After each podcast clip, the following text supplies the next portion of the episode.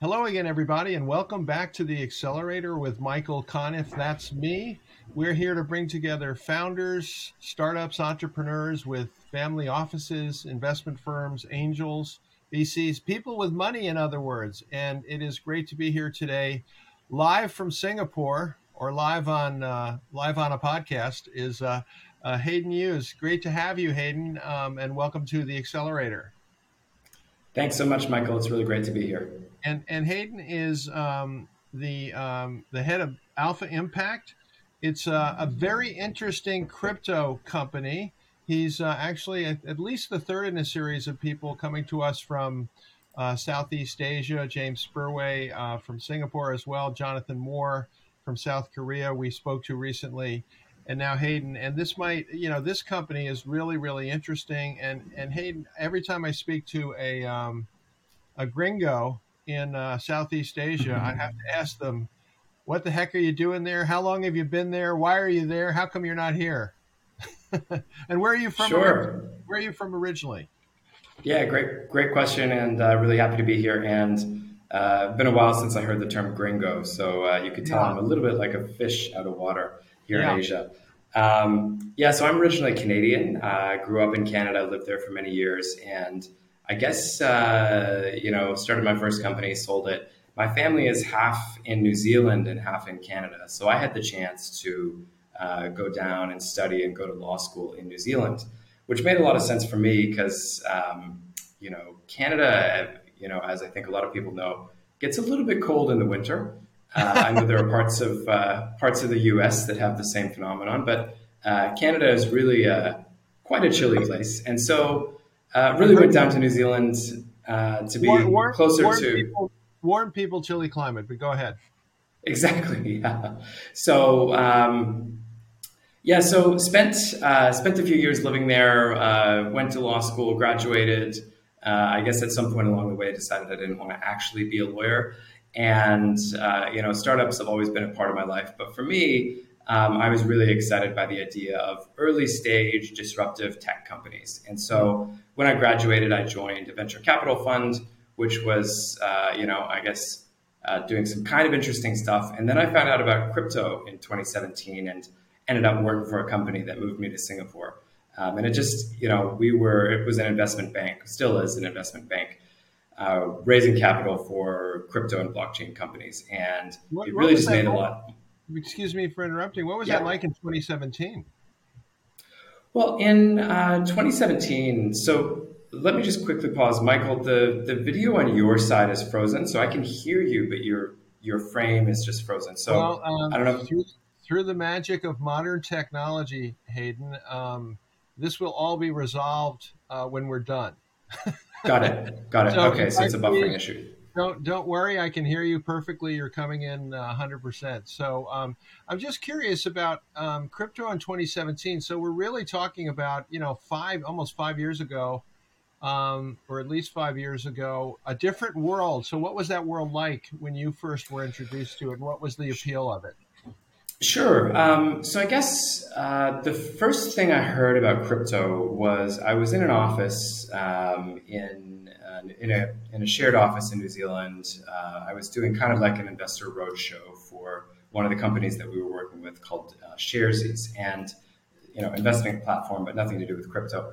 And some of their team members were talking about Ethereum, and they were saying, "Oh, it, it had gone from fifteen dollars to fifty dollars." And I thought, "Geez, that sounds pretty good. I should take a look at this." And you know, there's a lot of people that uh, they want to spend a long time learning and understanding before they make investments in things. For me, if something is, is going up, uh, I can make a call on is it going to keep going up? And you have to look at historical data and everything. But I really decided at that point I wanted to get in as an investor. And so uh, went to work and I tried to sign up for every crypto exchange I could possibly find.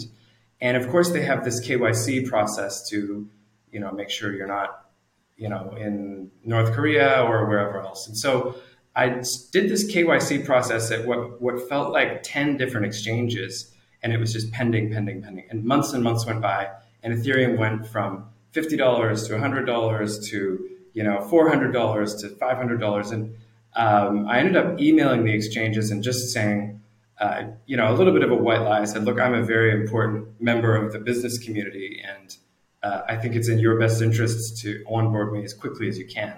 And uh, eventually got onboarded and started buying Ethereum, and it just kept going up. Um, you know, and so uh, I also became aware at that time of companies doing ICOs, which in those days tended to be, you know, insert company, insert use case, and then add the words on the blockchain. So weather prediction on the blockchain, uh, just, delivering. excuse me, I'm sorry. I just wanted to make sure yeah. um, we all understand what ICO means. Sure. So an ICO is uh, describes the process where a company creates a cryptocurrency token, and what they tend to do is they sell a small percentage of those cryptocurrency tokens in advance in what's called a private sale, and then there's also what's called a public sale. And so the idea is that you know the price for members of the public that buy it on the first day, let's say, might be a dollar. You might have the opportunity if you get in early to buy it for 25 cents. And with a little bit of marketing and you know market sentiment being good, um, the expectation was for a lot of these projects that were listing tokens, a that they could raise money very very easily, and b that when the token listed on an exchange it would go to the roof uh, in terms of its price. So that there was kind of a mania in 2017 and 18 around these types of uh, instruments. So the so the tokens can actually be used to raise money, but um, when you list the larger public portion of it, um, you also have um, some of the advantages that you might have were it a stock. It kind it, it would is it fair to say that it acts like a stock a little bit at that point that it, it can go up and down in value? Yes. Um, it, so that that's true. It's uh, it's traded on a market, and if the market is buying, then the price goes up, and if the market is selling, you know, just economics, finance 101. If more people are selling, the price goes down. If more people are buying, the price goes up. Um, so in many ways, it's similar to a stock in that respect. Um, although my uh, my peers in the banking industry, uh, I'm not sure if I should say peers, folks who are around, uh, you know, my generation in the banking industry uh, have tended traditionally to view cryptocurrencies as not being driven by anything. And so there's a whole debate around mm. is there, you know, is there a value intrinsically to what these assets are? Is there? Um, well, absolutely. I think some of them. Um, so let me just start by saying one thing. Um, 90 something percent, or maybe 80 something percent of cryptocurrencies were designed for no other purpose than speculation, capital raising, and the ability to generate liquidity very quickly. So, um, you know, to all my colleagues and friends and people I know in, in, banking who think that these cryptocurrencies are not based on anything, I probably 80% agree with them. And it, really, in many cases, doesn't make sense for there to be a token. But some founders have just decided that, hey, they're going to do it and try to cash in on the bubble. So, in many respects, uh, no, there's not an intrinsic value to some of those tokens.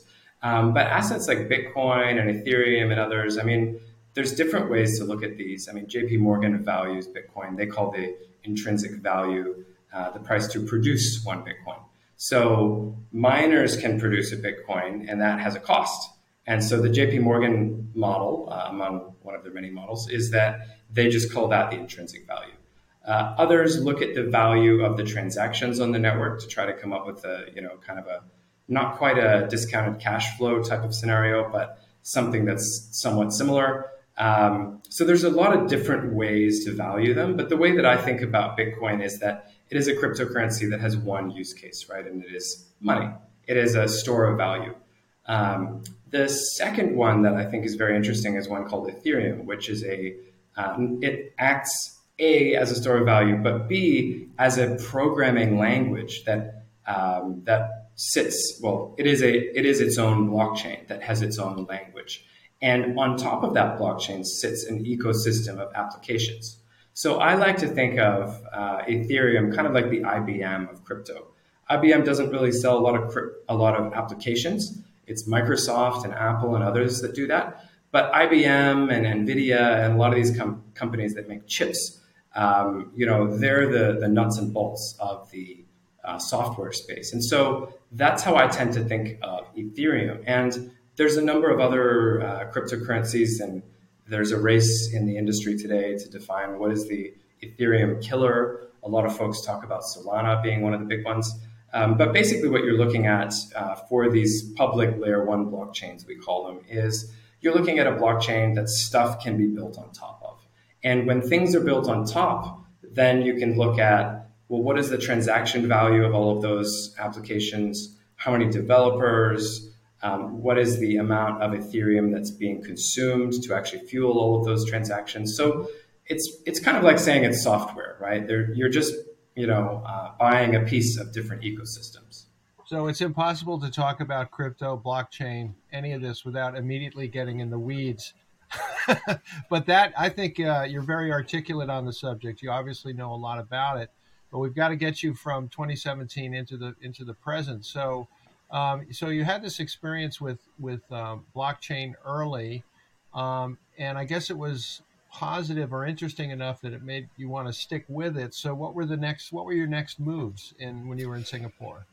Yeah, yeah. So came to Singapore on behalf of that first company, um, and eventually the market uh, really took a turn. And you know, there's 2018 and 2019 for those of us that were in the industry was very painful. Um, you know, we're currently in a bear market in crypto. Prices are down. Um, you know, I could talk a lot about central bank interest rates and stuff like that, but there's many factors. Um, but the bear market in 2018 and 19 was much, much different. And so what um, what you saw was that there was nobody that was interested, and investors weren't interested anymore. They went from being very interested in 2017 and the start of 2018 to really not wanting to pick up the phone in 20 the latter part of 2018 and 2019.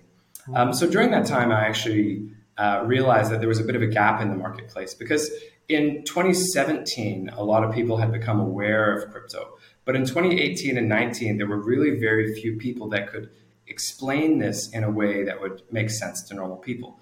Um, you know, and we talked a little bit about how these cryptocurrencies are valued, and I won't go too into the weeds, but I found that if I could explain things to people in a way that made sense to them, um, they would actually be very willing to uh, get get exposure to certain parts of the asset class. So I founded my own advisory business, which um, was a kind of a short-lived project due to COVID at the end.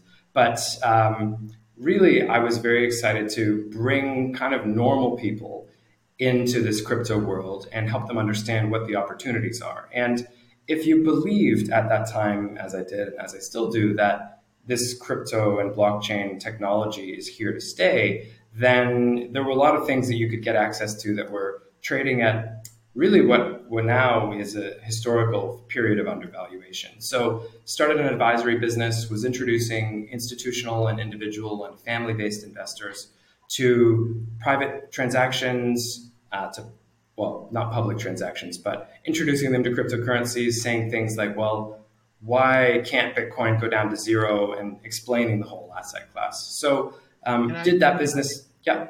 Can I ask you a question? I feel like um, a very ignorant student student with a very smart teacher.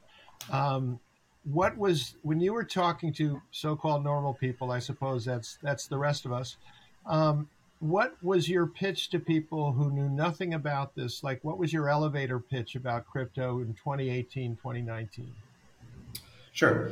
Um, so the so at that time, um, the market had significantly cooled off. Um, Bitcoin was trading significantly below. Um, so in 2018, Bitcoin went down to uh, about $3,000.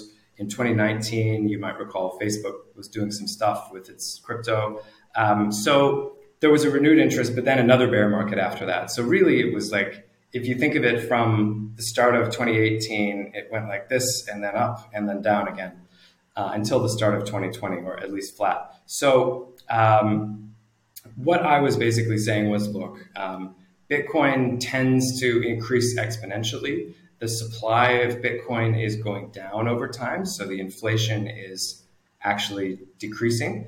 And when we have these events that happen every four years, where the supply of Bitcoin gets contracted uh, or cut in half every four years, so it's the, the rate of new Bitcoins being produced gets chopped in half every four years, that tends to precipitate a massive bull run.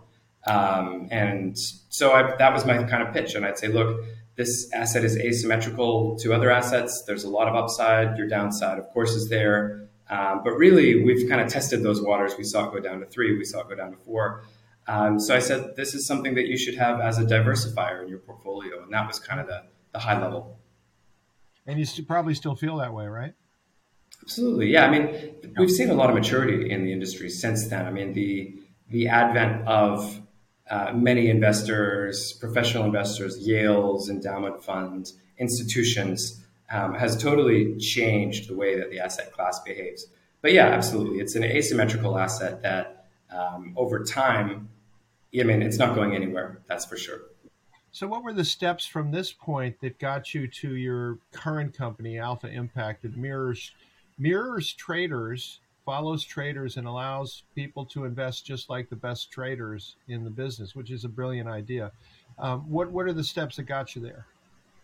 Yeah, absolutely. So, look, I um, I eventually ended up selling uh, the company that I referred to, the advisory business, and then uh, joining Crypto.com, doing institutional sales, doing the exact same thing I had been doing. And truth be told, I started to make money trading, and I thought, and I was actually making more money trading than I was from my salary. So I thought, all right, well, I'm just going to stop working because if I can make more over here doing something, and I get to just kind of sit in my pajamas um, why would I, you know, go work for the man? So the problem that I had, Michael, when I started trading crypto, and, and look, at this point, I had been trading for many years. Um, it's very challenging to. Um, so let me start a little bit further back.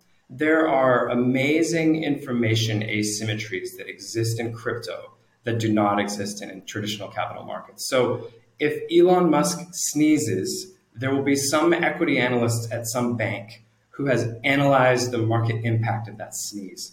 And so you can assume that most information about most large stocks is out there.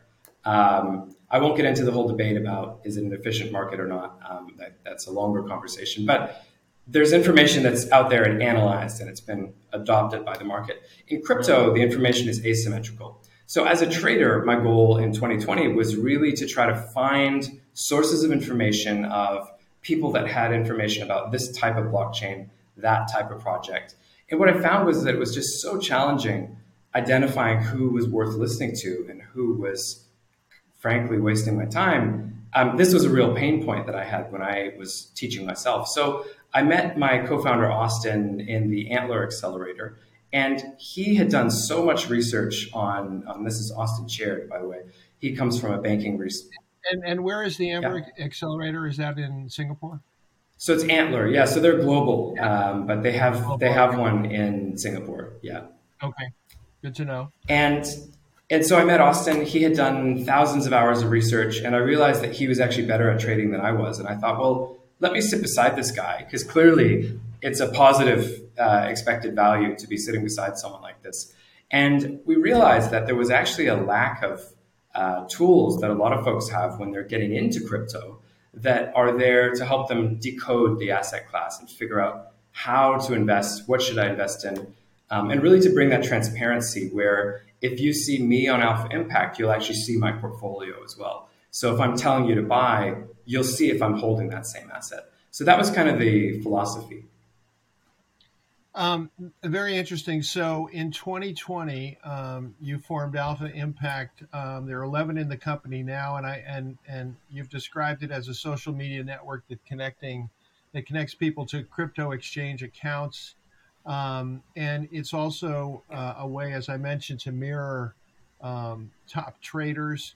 Um, you've got thousands of users. How many? How many so far? Yeah, so we have just over 4,000 users, and it's been um, a very, I guess, you know, when we started off, and Michael, if you don't mind, I'd love to show a demo in a few minutes' time, just a 30 seconds of what the platform looks like. Absolutely. Uh, uh, you know, uh, absolutely. Um, sure. Uh, I've got to figure out how to do that, to be honest. That's okay. We can keep chatting. So, yeah, actually, that's mine. Uh, oh, I had it. Hang on. I apologize to our listeners for this.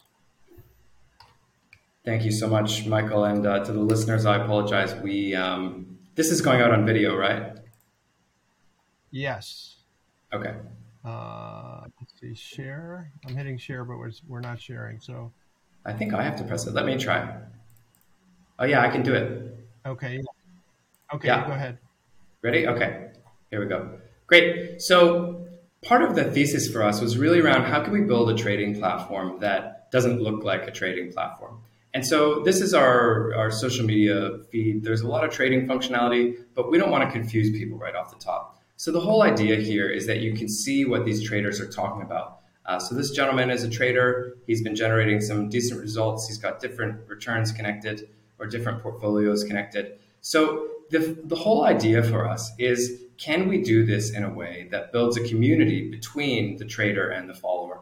So this has been uh, the social feed is I think the home of Alpha Impact, and that's where people start. But for those who want to see actual portfolios, you can actually go here to the Discover section. So these are our most followed traders, some of our most uh, profitable traders, and you can look at different time frames. And Can you I hold mean, just I looking just at want to. I want to look Yeah. at some of the numbers, like up 331 percent, up 78 percent, up. Uh, I think that's up, right? It's in green, so Yeah, 45%. But you also, um, I'm sure you have some who are not up, so you can, as a as a uh, user of of Alpha Impact, you can use this to make your own trades. Obviously, you can you can watch absolutely, yeah. And and is that is that in fact what people are doing? Is that actually how it's used?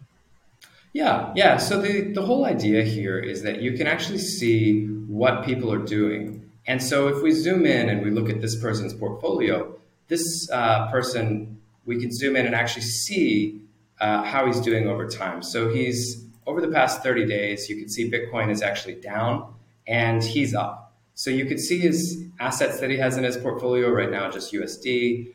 You can see his positions right in So it looks like he's closed everything and he's been very successfully swing trading this uh, this currency. So the way that it works is uh, you can actually follow this person, and when they make a trade, you make a trade automatically. So I won't go through every single feature, but let me just Oh, wait, uh, let me let me just stop you there. When they make a trade, you automatically make the same trade. That's yeah, absolutely. So that's how it works. Even uh, for the same amount, for the same exposure. So it's sized. It's actually sized proportionally. So um, it's based in percentage terms. So if if he trades five percent, you will trade five percent of yours. Okay. And you, how do you make your money? Yeah, so we actually haven't started yet, but there, you know, just one more thing that I'll show here. The um, you connect and exchange accounts. So our platform is not a platform where we ask you to make a deposit. It's non-custodial. So what that means is that you could just connect what's called an API key, and you'll be able to trade some of these traders uh, automatically. So we make money in two ways. Uh, firstly, we let's take a look at some shorter time frames. So let's look at the daily returns. So these are some returns just over the past day. This person has made, it looks like 10% in the past 24 hours, 7%, 5.73%. So decent returns on shorter time frames and on longer time frames as well. So let's take a look at the all-time results. So this is actually not all-time, it's since last July. And so the whole idea is that we're building this platform in a way that you can follow this person and make the same return without having to make a deposit. So you connect your exchange account, and what happens is you uh, press follow, and when you follow them, uh, the platform will automatically copy the trades. So we haven't actually enabled automatic copy trading uh, for every account yet. You do have to get on the wait list and be approved. But the whole idea is that we will charge a small subscription fee to give you access to number one, this person's, I'll just let it load here. So he posts, oops. So this person posts a lot of technical analysis on our platform. And so you get you'll get access to all of this. So that'll be a subscription fee. And the trader can actually customize how much you pay for that. And then the second piece, of course, is when you copy trade that person, there will be a little button right here if you're invited. Then there's a small transaction fee. So we have a wallet here in our platform. You can deposit crypto, and that's how the fee will be paid in the short term. And can can you do copy copy trading, which I love that phrase? Can you do that in other exchanges? Is this purely a crypto phenomenon, an alpha impact phenomenon? Yeah, so uh, right now we're focused purely on crypto. Um, you start getting into stocks and, and commodities and FX, it gets a little bit challenging in terms of needing licenses. But we feel that there's enough. I mean, you saw our top trader, he made 300% in one month. So it's a reasonably good return, and I feel pretty happy that uh, you know I'm able to copy trade this person. I know a lot of people are excited that they can copy trade uh, as well. So. Yeah. And Hayden, do you find yourself, um, or do you find that your trade, like if it were me, not to be too stupid about this, but obviously you're wanting, you're going to want to copy the guy who, or the, the trader who's doing the best, right? So, is is there some piling on in that sense that that um, uh, the bulk of the traffic is uh, focused on the top two or three traders? Well, what we tend to see is that there are different traders who perform differently in different time periods. And so, one of the reasons that we've actually included uh, the Sharpe ratio as a measure of volatility is that we want to actually give our users the ability to see who's been a consistently good trader, even despite the volatility. And so, that's, that's one aspect we look at. We have different assets that we integrate with. So, we will soon have, I mean, I think the version I showed you has three leaderboards. So, there's one for most followed top returns, and also uh, the Sharpe ratio. But we actually imagine a future where we have our own products and customers can choose from futures or margin or options. But then we'll have some products that we create as well, where users will get access to, I guess, simplified products that don't require them to have to trade a top trader. So, look, there's lots of trading platforms out there, but I think the key thing for us has really been can we get these really great traders who consistently outperform the market, not only for one month, but every month. Um, and the ones that I showed you, yep. I'm sorry, I was going to say, how do they feel about giving away their secrets, so to speak? Well, I think that, um, you know, in many cases, you're dealing with people who want to monetize their trading and want to build a following. Uh, you know, Michael, when we started off with this business, we looked at a lot of the influencers and so-called experts who are out there on YouTube and Discord and TradingView and what we realized is that a lot of the experts that claim to be experts out there are actually not very good. Um, and so, you know, uh, counter cyclically, we also see that people who are the true experts are sometimes not very good at building a following in a community. So the idea for us is to give these traders a toolbox to monetize and grow and build a following in a way that other platforms uh, don't do. Yeah, it's very interesting. And um, now, uh, finally, I should ask you that question we ask everybody here on the accelerator is um, Are you trying to raise money? If so, how much and uh, what round are you in? And, and give us some sense of maybe what you already already raised as well. Yeah, absolutely. So um, this is our, I guess, second uh, capital raise. So we got a little bit of money from the accelerator we went through last year and we're currently halfway through a seed round. So it's a safe note. We're raising between one and a half and two million dollars um, as a at a discount to the next round. I don't want to give too many details because I don't want this to be a solicitation. Um, but it is a we think a fairly priced round, and there are some VCs who are in. Who are in already? Yes, absolutely. And are they um, are they local to you there in Singapore? Or are they from elsewhere? Yeah, so um, one is a large international VC, um, one is local here in Singapore, and then, uh, yeah, those would be the two main ones. And then there's some that uh, haven't, uh, you know, they've given us a term sheet we haven't signed or are still negotiating. Um, but there's one certainly very well known uh, VC, and our and one of our investors in an earlier round um, is, I can't say the name, but they're one of the largest uh, high frequency trading firms on the globe, in fact. Um, and I think I can say they're, they have offices in many places, but a presence in the US. So we have a fairly attractive investor base, and uh, I'm apologizing that I can't give away all the juicy details to the public. That's okay. Secrets are important. Well, listen, uh, Hayden, I want to thank you so much for uh, staying in your office to speak with us from Singapore today. We really appreciate it and of course we we wish you all the best in in all of this. It's it's super interesting and um and and i think you're uh, certainly of the people i've talked to you're one of the most articulate um, proponents of crypto. And so that's really great. We'd love to have you back on again sometime if you're if you're game. Fantastic. I look forward to it. All right. Well thank you. Uh, this has been the accelerator. We we're here with uh, hayden Hughes. i'm michael Conniff. You can follow me on Twitter at Michael Conniff, M I C H A E L C O N N I F F. You can um, also find us on every, virtually every leading uh, platform, including Apple and Audible and Spotify and so on. Uh, we're also on YouTube with video, and um, uh, you can come uh, if you want to see my other my other lives. Uh, go to michaelconniff.com, and you will see that actually this guy is primarily a writer, which might surprise you. But but at the moment, we're we're all broadcasters in this new new Zoom world. So, uh, anyhow, thanks, Hayden, and uh, thank you all for listening. This is the Accelerator with Michael Conniff, and we'll be back before you know it.